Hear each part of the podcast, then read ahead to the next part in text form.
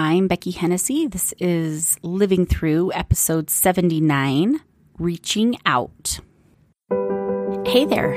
This is Living Through, a podcast for partners who have been betrayed, who are living through as they recover and heal and reconnect. Hello, hello. Man, I am looking forward to today's episode. It has been a long time coming. I've been promising it for a while, and so I'm glad to finally give it to you. Today's episode and insights, well, quite honestly, they're going to come much more from wisdom that I received post betrayal and not necessarily knowledge that I had pre betrayal. Pre betrayal, meaning before my own as a therapist who specialized in trauma resolution and who specialized in relational trauma, I understood the importance of having someone outside of a professional situation to be able to talk to and connect with and talk with. I understood this in the same way that I understood a lot of things that I learned in graduate school or by reading books or by seeing it help other people or by seeing the success of reaching out in my own clients. And I would oftentimes do my very best to recommend that reaching out and connecting to something outside of me and someone outside of me. In my personal life, pre betrayal, when I would have times of difficulty, I would reach out as well. But that reach out was much more to just touch base with folks, just to kind of bring them up to speed or let them know what was happening. But it wasn't really super vulnerable. And it wasn't really sharing the deepest, darkest necessarily, even with folks who had earned the right to hear my story. But understanding something, having a knowledge of something, that is very different than experiencing something and having a wisdom of something. Today, we are going to talk about the importance of reaching out from that wisdom space. It's it's something that now having experienced it in some of the darkest times of my life, I find it to be crucial in healing, in recovery, and basically in existing as a human. Now, sometimes when difficult things happen, or traumatic things happen, or relationship things happen, we can feel so isolated and so alone. And sometimes we don't know what to say or how to say what's happening or who to say what's happening to. And I get that. I've been that. I've heard people say that they don't want to be a burden on another with their stuff. And so that's why they don't reach out or they don't want to put the weight of what's going on in their life onto somebody else. I've heard others say that they want to keep their business private that they don't want to be judged, that they don't want others to judge the person who created such hurt or created the situation. Some folks don't want unsolicited advice. Some folks are just so deep in the grief or the pain that they can't even figure out how to sit upright, never mind have an emotional conversation about all of the heavy in their heart. For me, I I didn't necessarily have a problem asking for help. I've done a lot of work around that, or saying that I was having a hard time or hard season. I've done a lot of work, my own work around that as well. But one of the reasons I didn't want to reach out to anyone was because it's kind of like once you write it down in your journal, if I reached out to somebody and I told somebody about what was going on, then it made it real. Another reason was I didn't want to reach out because it wasn't only my story, it involved other people. I didn't want to reach out because what if they judged me? What if they judged the situation? What if they judged the other players involved? Ultimately, the reason I did not want to reach out was because I didn't want others' opinions about what I should or shouldn't do about it all. I, I wanted my therapist's opinion. I wanted God's opinion, but that was all I wanted. Now, is that wrong? No, but that's not the full picture either. What I failed to understand in those moments was that the objective in reaching out wasn't for another's opinion or even for them to commiserate with me or align with me. The objective in reaching out is to connect to someone or something outside of myself. One of the biggest takeaways I received from recovery, from healing, is the importance of community, the importance of connection the importance of reaching out. I was reading this article written by Brene Brown a couple of years ago, back in 2019. And in the article, she mentioned that there was this French sociologist, Emile Durkheim, let's say. I'm not French, so it doesn't sound fancy or beautiful. Emile introduced the term collective effervescence to the world. This is back in 1912.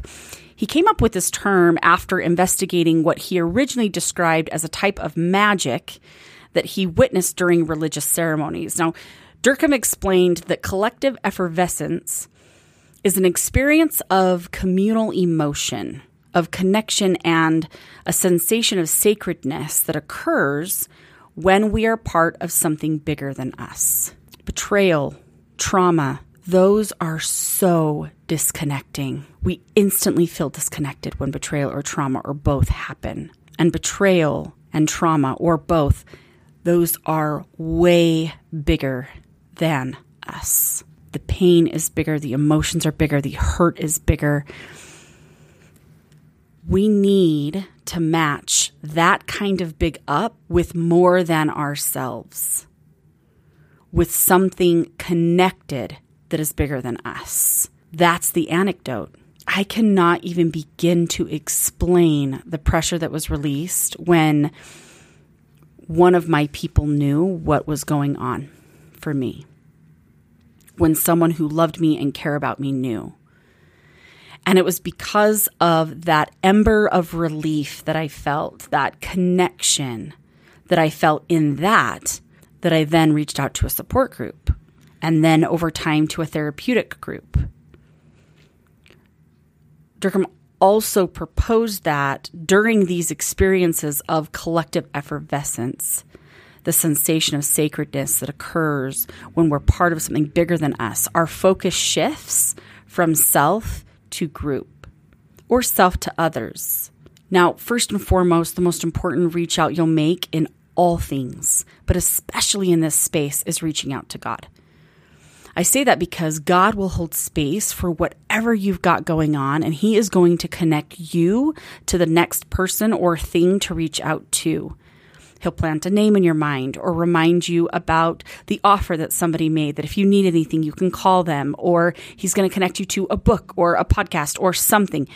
He's going to hold you and validate you and empathize with you and he's going to bring someone else or something else in as well.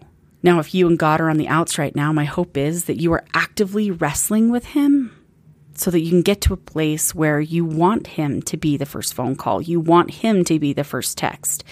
If you're in that wrestle, then reach out to a safe other, to someone who has earned the right to hear your story. And this can be a family member, a friend, someone that you go to church with. If you don't have anyone in that spot, reach out to a support group or a therapeutic group or a professional. As you consider this reaching out thing, this connection to someone outside of yourself about this thing that you never want to be outside of yourself, I'm going to encourage you to keep a few things in mind. One of my favorite workbooks in the healing world is actually a support guide to help spouses and family of those in recovery. It's published by the Church of Jesus Christ of Latter day Saints. In it, there is some great advice on seeking the right support. It says, it is important to consider what resources or individuals are appropriate sources of help when and how to share personal struggles with others, and how to use the wisdom in deciding what is safe to share. Some questions to consider include Will the person I'm sharing with be able to provide me with support? Will he or she have my best interests at heart, as well as those of my loved ones? Will he or she keep the information confidential and be non judgmental? Is he or she mature enough and ready to receive the information, or will it be harmful to him or her? Now, as a therapist, and also as someone who's about three years deep in this healing after betrayal thing, I agree with those questions to consider. Who you talk to is crucial. What you share is crucial. If you're not sure, hang tight. There's no rush. Maybe consult with a professional. Definitely consult with God about it if the person or people you're wanting to reach out are the right fit at this time, or if what you're wanting to share is what's going to be best. Another thing to consider is the resource that you're tapping into. There are organizations, sadly, therapists even, that keep folks stuck. I have to hope that that is not their intention, but that is the impact, and their methods are not helpful. If the resource that you are using labels all of the people who betray as one thing or all of those who have been betrayed as another, if those resources tell you to not receive specialized therapy specific to whatever's going on. If the resource seems to be polarized, meaning it's always this or never this, be cautious. If that organization or those therapists aren't using evidence based practices in navigating trauma, things like EMDR or other kinds of therapies, be cautious. Ultimately, trust your gut, trust your intuition. If you decide that you're going to reach out and you feel uncomfortable with that person, that group, that organization, if it feels unsafe, hang tight. Get curious about that. That uncomfortable is there for a reason. Now, if it generates discomfort, that's different. Lean in to that. Discomfort and uncomfortable are two different things. Discomfort means some vulnerability might be about to happen, but discomfort doesn't mean it shouldn't uncomfortable, unsafe, that is very different. Again, the objective in reaching out isn't to have someone be on your side. It isn't to have someone hate on whomever you're hating on with you. It isn't to gossip or to try to hotwire connection by having a shared enemy. It isn't to compare suffering so that either you can feel better because yours isn't as bad or you can feel validated because no one else's is as worse as yours. The objective of reaching out is to connect. It's to speak the shame so that it loses some of its power. It's to allow for some empathy to come in or compassion to come in. It's to breathe some reality into the fact that you are not the only person on the planet feeling how you do right now. If you have not reached out, if you haven't caught the vision or experienced the power of it, lean in. Start safe. Reach out to somebody that you know will love you no matter what. Reach out to somebody who doesn't know you from Eve. Reach out to somebody who may be a complete stranger in a support group. Reach out to a professional. Just talk to someone. You are not in this alone, even when you feel like you are.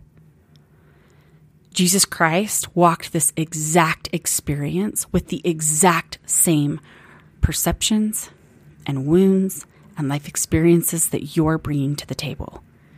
Turn to Him. Reach out to Him at the very least and let Him guide you to who you need to connect with in addition to Him, because He will. We just have to sincerely ask with willingness to do what He says, when He says, and how He says keep living through, one reach out at a time. We'll talk soon.